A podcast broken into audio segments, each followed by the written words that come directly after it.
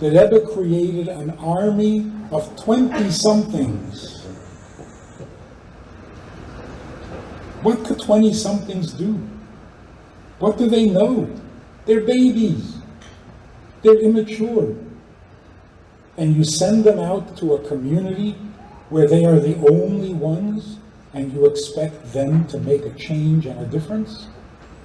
And the answer was idealism is more important than experience, training. When you're idealistic, you can do anything. So look what happens. Yeshiva boys, simple kids. I grew up with them. I know them. Nothing extraordinary, nothing special, and no special training. And they go out into a community and they build buildings, six million dollars, seven million. These guys can't add. They never mastered the multiplication table. And I say, how, how much did it cost you to build this building? Oh, we thought it would be six million, it turned out seven million. Oh, just like that. Where did they learn this? And then when there's a flood, who are the first responders? Chabad. They needed a helicopter. All of a sudden, there are helicopters. FEMA is still f- figuring out what to do. And these guys, straight out of yeshiva, who don't speak English very well, have arranged for a helicopter. And you ask them, how did you do that? They said, well, you needed a helicopter. You do what you got to do. Nothing stands in their way. Because when you're idealistic, that overcomes every obstacle. And the amazing thing is, for 50 years, the Rebbe maintained absolute confidence in our idealism. He never offered a reward, he never offered praise and, and, and fame, only on your idealism. It's a honor system. You go because you believe in what you're doing. And there's not going to be any rewards, there's not going to be any ceremonies. You're going to do what you do for the rest of your life, and nobody will even notice. Well, that's called idealistic. One rabbi who was a shliach wrote to the Rebbe about an activity that he had that he had pulled off, and the Rebbe didn't answer. So he writes to the Rebbe, "Did I do something wrong? Why didn't the Rebbe answer?" And the Rebbe said, more or less in these words, he said, "Not every time you do something do you need a pat on the back. You did what you had to do, and that's what you had to do." He kept us focused on our own idealism and never gave up on us.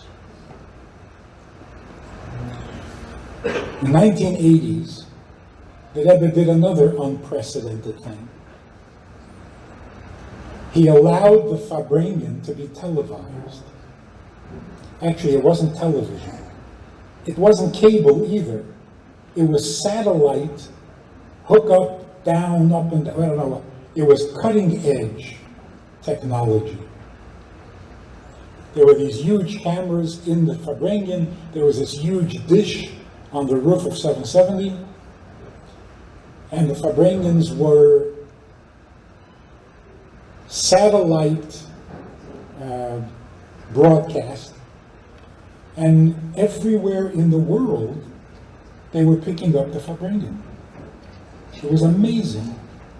They had a number at the bottom of the screen for anybody who wanted to call in to find out what they're looking at. We got a phone call from a United States Navy ship out in Greenland. And there were two Jews on the ship. And they were playing with the, with the remote, and all of a sudden there's a Farbrengen. They were fascinated.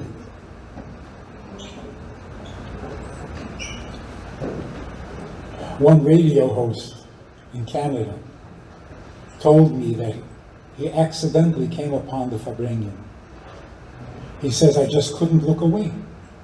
I couldn't change the channel. I just sat there and cried. I said, Why were you crying? The Farbrengen is a happy occasion. There is singing, there's l'chaim. What were you crying? He said, It's the first time in my life I saw a Jew who was completely comfortable in his Jewish skin. I mean, this was broadcast to the world. And the Rebbe Farbrengen exactly the way he would Farbrengen if there were only sitting. Completely comfortable in his skin. And I always wondered, by the way, you know, there are so many rabbis who are great speakers in their temples, in their synagogues. They give these fantastic sermons, and they're very proud, and they publish them. How come in all the years none of those rabbis ever went on television? Why don't you share what you have to say with the world? Mm-mm. Somehow, in the, in the security of the synagogue, I'm great. But exposed to the world, hmm, not that comfortable. And the Rebbe went out to the world as a Rebbe, speaking Yiddish. And I had the privilege of being the translator. We have a Sunday night program for VIPs that you might be interested in. It's informal, it's questions and answers, it's conversation. It's really relaxed, it's really pleasant, enjoyable, informative, and uh, kind of community like. It's a Sunday night program, there's a um, Wednesday morning program for the VIPs, and there's a Wednesday night program. All of it just conversation, casual, laid back, unscripted. So join us, take a look, click uh, the link below, and see which, which of the three suits you best, and join us for some enjoyable conversation. So I got to tell you this little incident. For eight years, six times a year, there were satellite hookups for the Farbrengens. I never thought, how did I get the job? How did I end up being the translator? There was no training for it. I went to the library. I thought, let me do this professionally. If I'm going to do it, let me do it professionally. I go to a library. I take out a book on simultaneous translation. Now, where do people do simultaneous translation? At the UN. So the book was mostly about the UN. And here's the advice that they gave. First of all, look over the notes carefully, which means every speaker gives his translator his speech in writing in advance. Well, that wasn't going to happen with the Rebbe. So that piece of advice was gone. The second piece of advice was don't hesitate to use the red light. The speaker had a little red light on his podium, and if he was going a little too fast for the translator, the translator would push a button that meant slow down. Well, that wasn't going to happen by Farbrengen. There was nothing in the book that was useful because this is unprecedented. So, I don't know. How did I get the job? So, years after the Farbrengen stopped, I happened to be talking to the Rebbe's secretary who was in charge of the hookups. And I said, How is it that Rebbe trusted me to translate his words did you tell him that it was good, that he trusted you? He said, the Rebbe never asked me. I said, so it was your son who organized the whole thing? He was the authority? He told the Rebbe it was good? No, not that I know of. I said, so how did this happen? I'm translating the Rebbe's words to the world. Who approved it? He says, you know, the Rebbe lets everybody use their talent, and if you're willing and you're doing it, he's fine with it. So this, this is way too personal to be that casual. So I found out that after the second Farbrengen, after the second Farbrengen, they brought a little uh, player into the Rebbe's room and they played one talk, one sikha for the Rebbe with the translation. The Rebbe listened to the whole thing. Someplace during the during the, the, the taping, he smiled at something, didn't say anything, and when the sikha was finished, he said, "Thank you very much," and they took the machine out, and that was it. So I asked Rabbi Krinsky, I don't understand. If the Rebbe was going to check on my translation, why didn't he do it after the first Farbrengen? Why did he wait after the second? Listen to what Rabbi Krinsky says. He says, You think the Rebbe was checking to see if you were doing a good job? The Rebbe was checking to see what he could do to make your job easier. And then I remembered that at the third Farbrengen, I translated a, phrase that the Rebbe used a lot with more strength and with more power. That's how I translated it. At the third Farbrengen, the Rebbe used his expression, that common expression, and he translated himself. He said, with more strength and more enthusiasm. I got it. So it was true. He was checking to see how to make it easier for me. And that's the Lubavitcher Rebbe.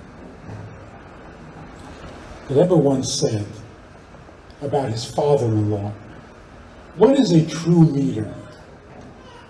A true leader is someone who does not move from one responsibility to another. He adds responsibility to the previous. So, my father-in-law, the Rebbe says, my father-in-law was first responsible for his family before he became Rebbe. Then he became responsible for the yeshiva in Russia. He was the dean of the yeshiva. Then he became a Rebbe, and he was responsible for all Chassidim all over the world. And yet, he never compromised his original responsibility to his family. A real leader doesn't leave the smaller responsibility and graduate to the higher and greater one. He keeps adding, but doesn't drop anything. So the Rebbe became literally a world leader. And yet, never forgot the individual, his original responsibility. That is greatness that you hardly ever see.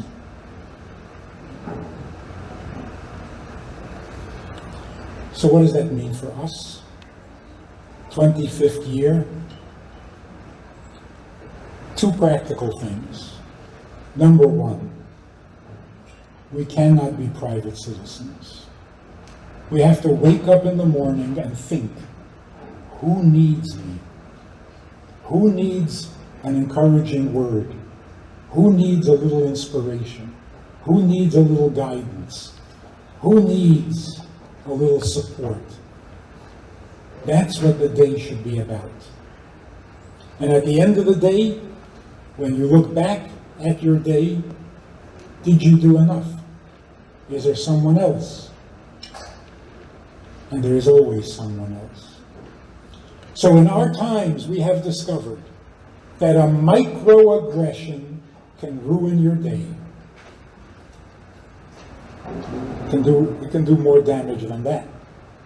A microaggression can turn a person suicidal. Seems crazy, but it's true. And if that's true, then what can a micro mitzvah do? Because the positive is always more powerful than the negative.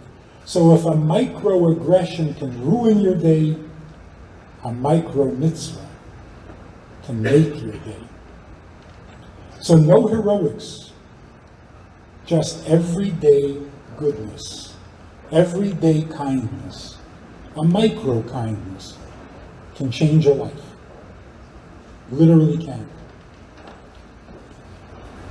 So if we stop thinking of ourselves as private citizens and we think of ourselves as ambassadors, our life becomes so much more meaningful. And in dealing with young people, with teenagers, don't think that if you demand less, you will get more.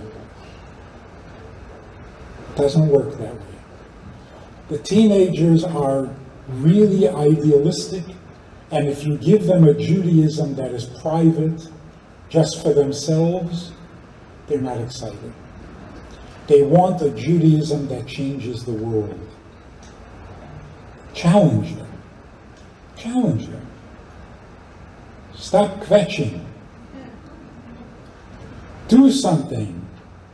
Do something to change the world for the better. I want to end with this really beautiful story. There's a rabbi in Israel who was brilliant, really a genius. And he gives a class in Talmud at the university in Yerushalayim. All the professors come. But there was one professor that refused to come for many years. He's been giving this class for about 40 years now. This one professor refuses to come. One day, the rabbi meets this professor. And he says to him, Why don't you come to the class? All your colleagues come, they enjoy it. Come, you'll enjoy it. He says, I don't belong at a Talmud class. And we have nothing in common. And the rabbi said, What are you, what are you saying? What does that mean, we have nothing in common? The professor says, Since I came to Israel as a teenager after the war, I eat pork on Shabbos. So the rabbi said, Only on Shabbos? He says, Dafka on Shabbos. So the rabbi said, No, you see, you said we have nothing in common. We do have something in common. We both observe Shabbos. I observe it the traditional way, and you observe it in an original way. The man started coming to the class. But he was not a fool. He explained to his colleagues what happened. He says, in the, in the rabbi's joke, I heard something really profound. Because the rabbi was saying to him like this You don't belong at a Talmud class, and we have nothing in common. Why? Because you stopped being a Jew. Because you eat chazer on Shabbos. Listen to yourself. Why do you eat chazer? Because you're angry at God for the Holocaust. So you believe in God, otherwise, who are you angry at? You believe that God runs the world, so it must be his fault. He's responsible. You believe in kashrut, How do you know pork is not kosher? So you decided to punish God by eating pork, the most un-Jewish thing you could think of. But somehow, just eating pork didn't feel like enough of a punishment. So you thought, you know, I'm going to eat the pork on Shabbos. That's like adding insult to injury, right? And that felt good. So that means that you believe that Shabbos is a holy day. Otherwise, why does it feel better to eat the pork on Shabbos? So, you believe in God, you believe He runs the world, you believe in Kashrut, you believe in Shabbos. You're Orthodox. like, one more mitzvah, you're a fanatic. And you don't belong at a Talmud class?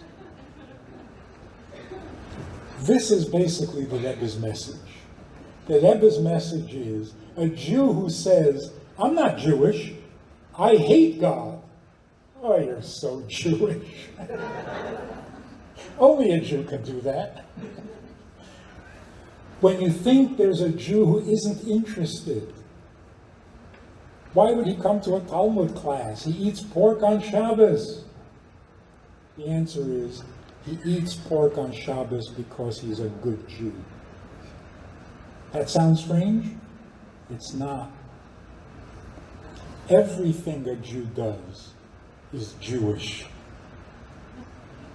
You just have to push the right button and it all comes out. Every Jew wants to be a better Jew.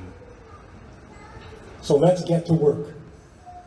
We need a few more mitzvahs, a few more improvements, a few more good deeds, a little more kindness, a little more love and oneness among Jews, and the world will tilt in favor of godliness, and the world will change, and we will bring Mashiach. Not because we're so holy, but because it's so true. All we have to do is do it. So now the 25th year, now is the occasion. Now is the occasion.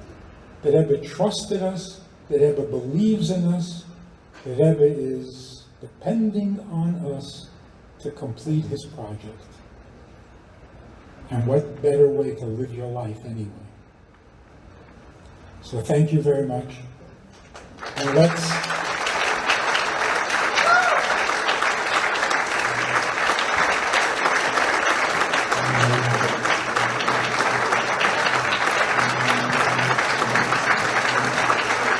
partner with Rabbi Friedman. Visit itsgoodtoknow.org forward slash support.